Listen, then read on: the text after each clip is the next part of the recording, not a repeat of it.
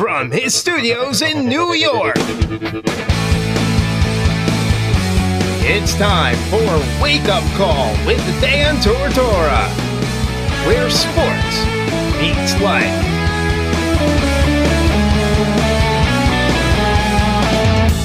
Here's your host, Dan Tortora. Welcome back here to Wake Up Call with Dan Tortora on wakeupcalldt.com, your one stop sports shop, and on mixlr.com backslash wakeupcalldt. You're also watching in two different places facebook.com backslash live now DT and facebook.com backslash wakeupcalldt, which is our main page on Wake Up Call that you should like. That's facebook.com backslash wake up call DT. You can also access it by just going to Facebook and typing in at wake up call DT. So appreciate you tuning into the show inside of the Charney's Menswear and Tuxedo Studios, 3150 Erie Boulevard East in Syracuse, New York. And we are here with Katie Kalinsky, no stranger to the broadcast. Been with us for a, a very long time here over the past couple years, and we're happy to get her back on the show. Katie, how you doing today? Good. I'm happy to be back. It's been a while. I know it's been a bit. It's been a minute, and obviously, you know, bowl season and, and football and all this stuff's going on. So, you know, basketball kind of takes a back seat for a little while. But you know, as far as you know, the NBA game, because I know we talk about that. But do you have? I mean, what are the thoughts? Do you have some thoughts? I know that your Lakers are, are obviously taking care of business on the uh, on the Western Conference side of things. What's what's your take on the NBA early on here so far? Uh, I think it's been really enjoyable. Um, I think it's it's been a lot of good like better teams. You know, it's a lot more even. You know, you don't just have the Golden State Warriors winning every game, um, which I think is good. It got kind of boring for a while, like their domination. Um, and I think there's about five or six teams this season that could win the championship. You know, there's no, you know, one team that's really that great. Um, even the Lakers, obviously, they have AD and LeBron, but you know, besides those two and Kuzma, who's been inconsistent this year with his injury, um, you know, they're not like a lock to win it. So when you say, I think it's exciting. When you say there's five or six teams, who, what teams do you think, like as of right now, could win the NBA Finals? Um, I think definitely the Lakers. Obviously, obviously the Clippers. Um, Denver's having a good season. Uh, Toronto's playing well again this year. Uh, Boston. I mean, there's just a list of teams that, you know, Miami's playing really well. You know, the 76ers. Um, there's not one just dominating team. Um, so I think the playoffs are going to be really interesting. Um, you know, that's just like a short list right there, but there's even a lot more teams that are even performing better than thought, you know, this season. Even the Kings are playing well. I don't think the Kings can win a championship, but, you know, I think they can make the playoffs.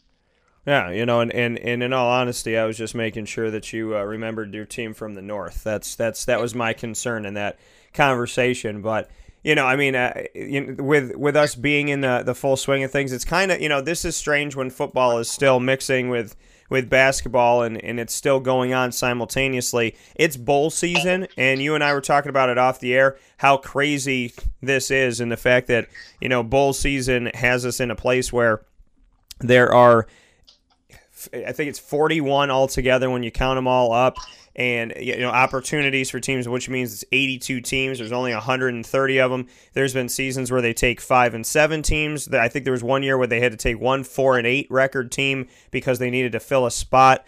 What's your thoughts on the fact that you know bowl game? There's so many bowl games, and it's gotten like inappropriate at this point. But if you got enough money, you can have a bowl game and you can put it all together. I mean, uh, what what's what's your what's your thought on the fact that more than sixty percent of college football for Division One A makes a bowl game because there's so many spots to fill. They got to find somebody.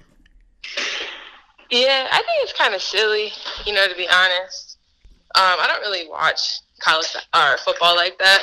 Um, I think it's just I don't know. I think it's cool for like small teams to be able to get bids and you know possibly win. But the only really football team I watch is Syracuse, and then I'll watch like the playoffs. But other than that, I'm not really.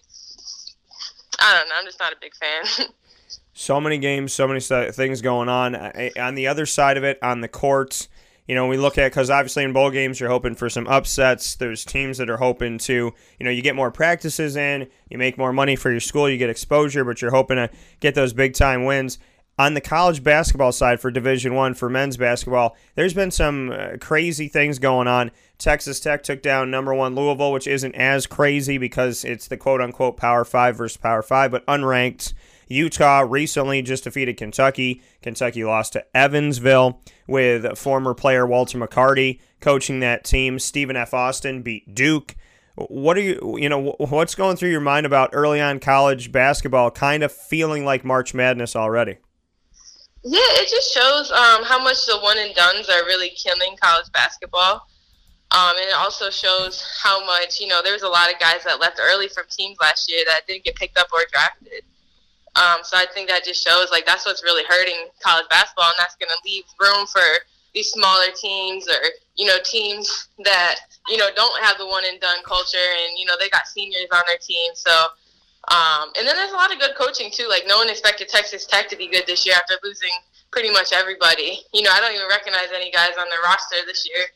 Um, so I think, but the one and done culture is definitely killing college basketball and even North Carolina, like they lose their starting point guard, and I think they got the same record as Syracuse, and Syracuse doesn't really have a bad loss. So fans are going crazy about Syracuse right now, and they got the same record as North Carolina. So, um, you know, I think a lot more can happen in the season. Yeah, you know, and, and it's already become a very, very interesting season here to start things off. Speaking with Katie Kalinsky, used to be on the staff of Syracuse men's basketball, is currently with Lafayette as an assistant coach on the women's basketball side. Katie, before we get into kind of what you're doing in, in the season here at Lafayette and whatnot, to, to stay with the March Madness feel of it all, like you said, you know, the one and dones are killing college basketball. You know, these teams that are winning are the ones that are sustaining. I got to give it up to, you know, coaches like Mark Few at Gonzaga and, you know, Tony Bennett at Virginia because they keep these players around as high profile as they are. They get the players to stay. I mean, Jay Wright in Villanova, he gets guys to stick around for a bit. Seemingly, you know, Villanova players are there for six or seven years, it feels like sometimes.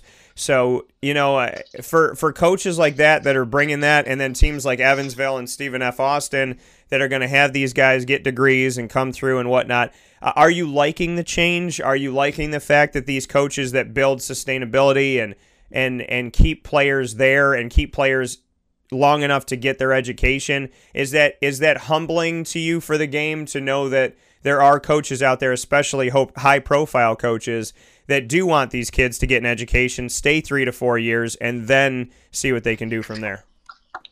Yeah, I mean, you know, everyone's different. Um, you know, Kentucky and Duke started their model because their only focus was trying to win national championships and, you know, trying to say we get guys drafted and all this stuff. But most of those guys that went to Duke and Kentucky were already on draft boards before they got there.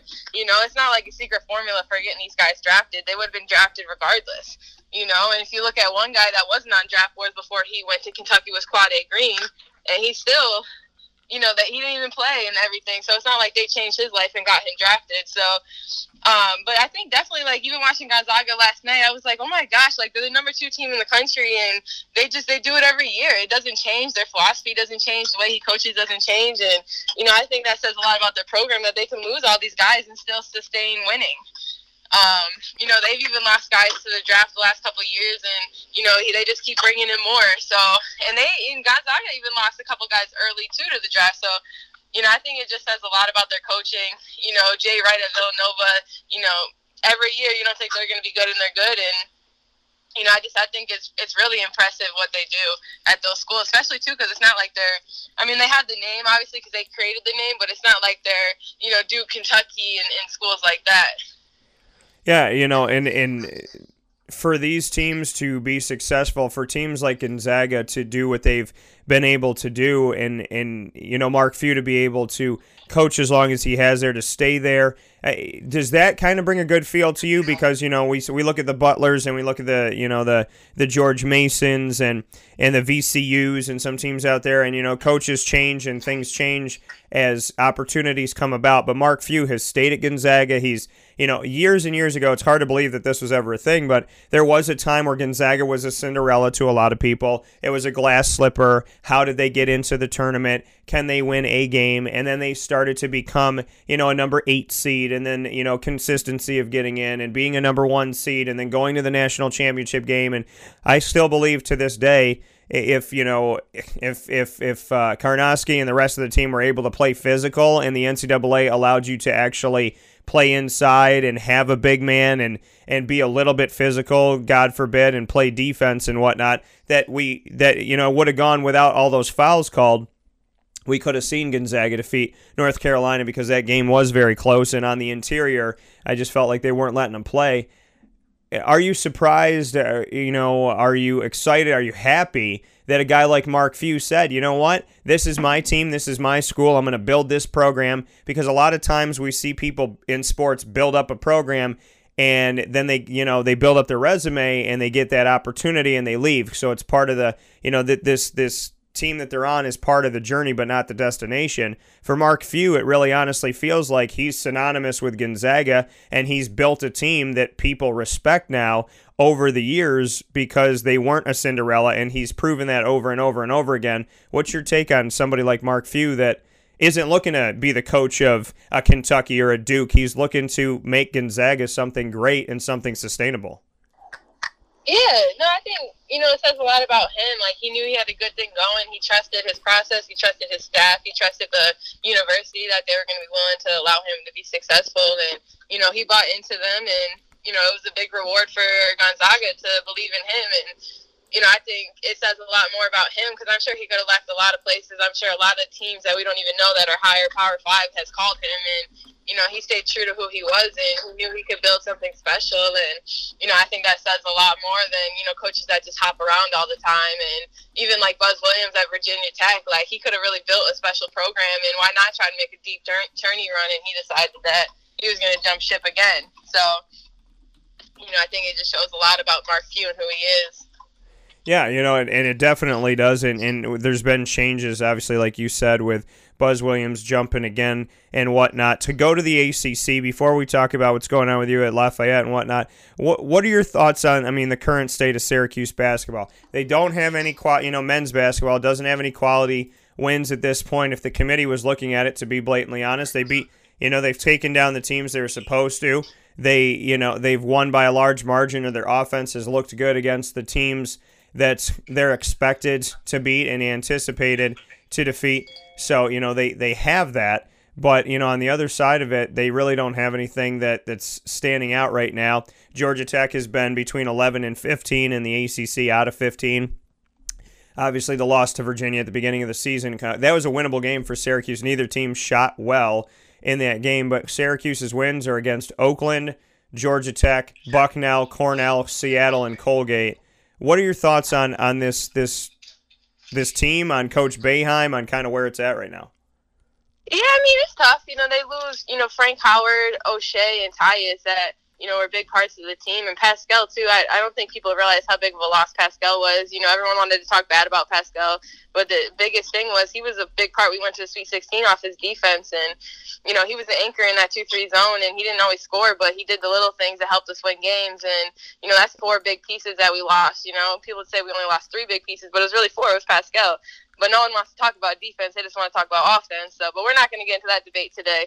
um, so I think you know they're just young, they're just learning. You know, I think that's going to be a very good team. You know, in the next couple of years, you just got to let them grow. You got to let those young guys, you know, grow and go through it. It's not always going to be pretty. So what if they have an NIT year? If they do, you know, they might go on a run. They might win the ACC tournament. You know, there's no great team in the ACC. I mean, Virginia, obviously.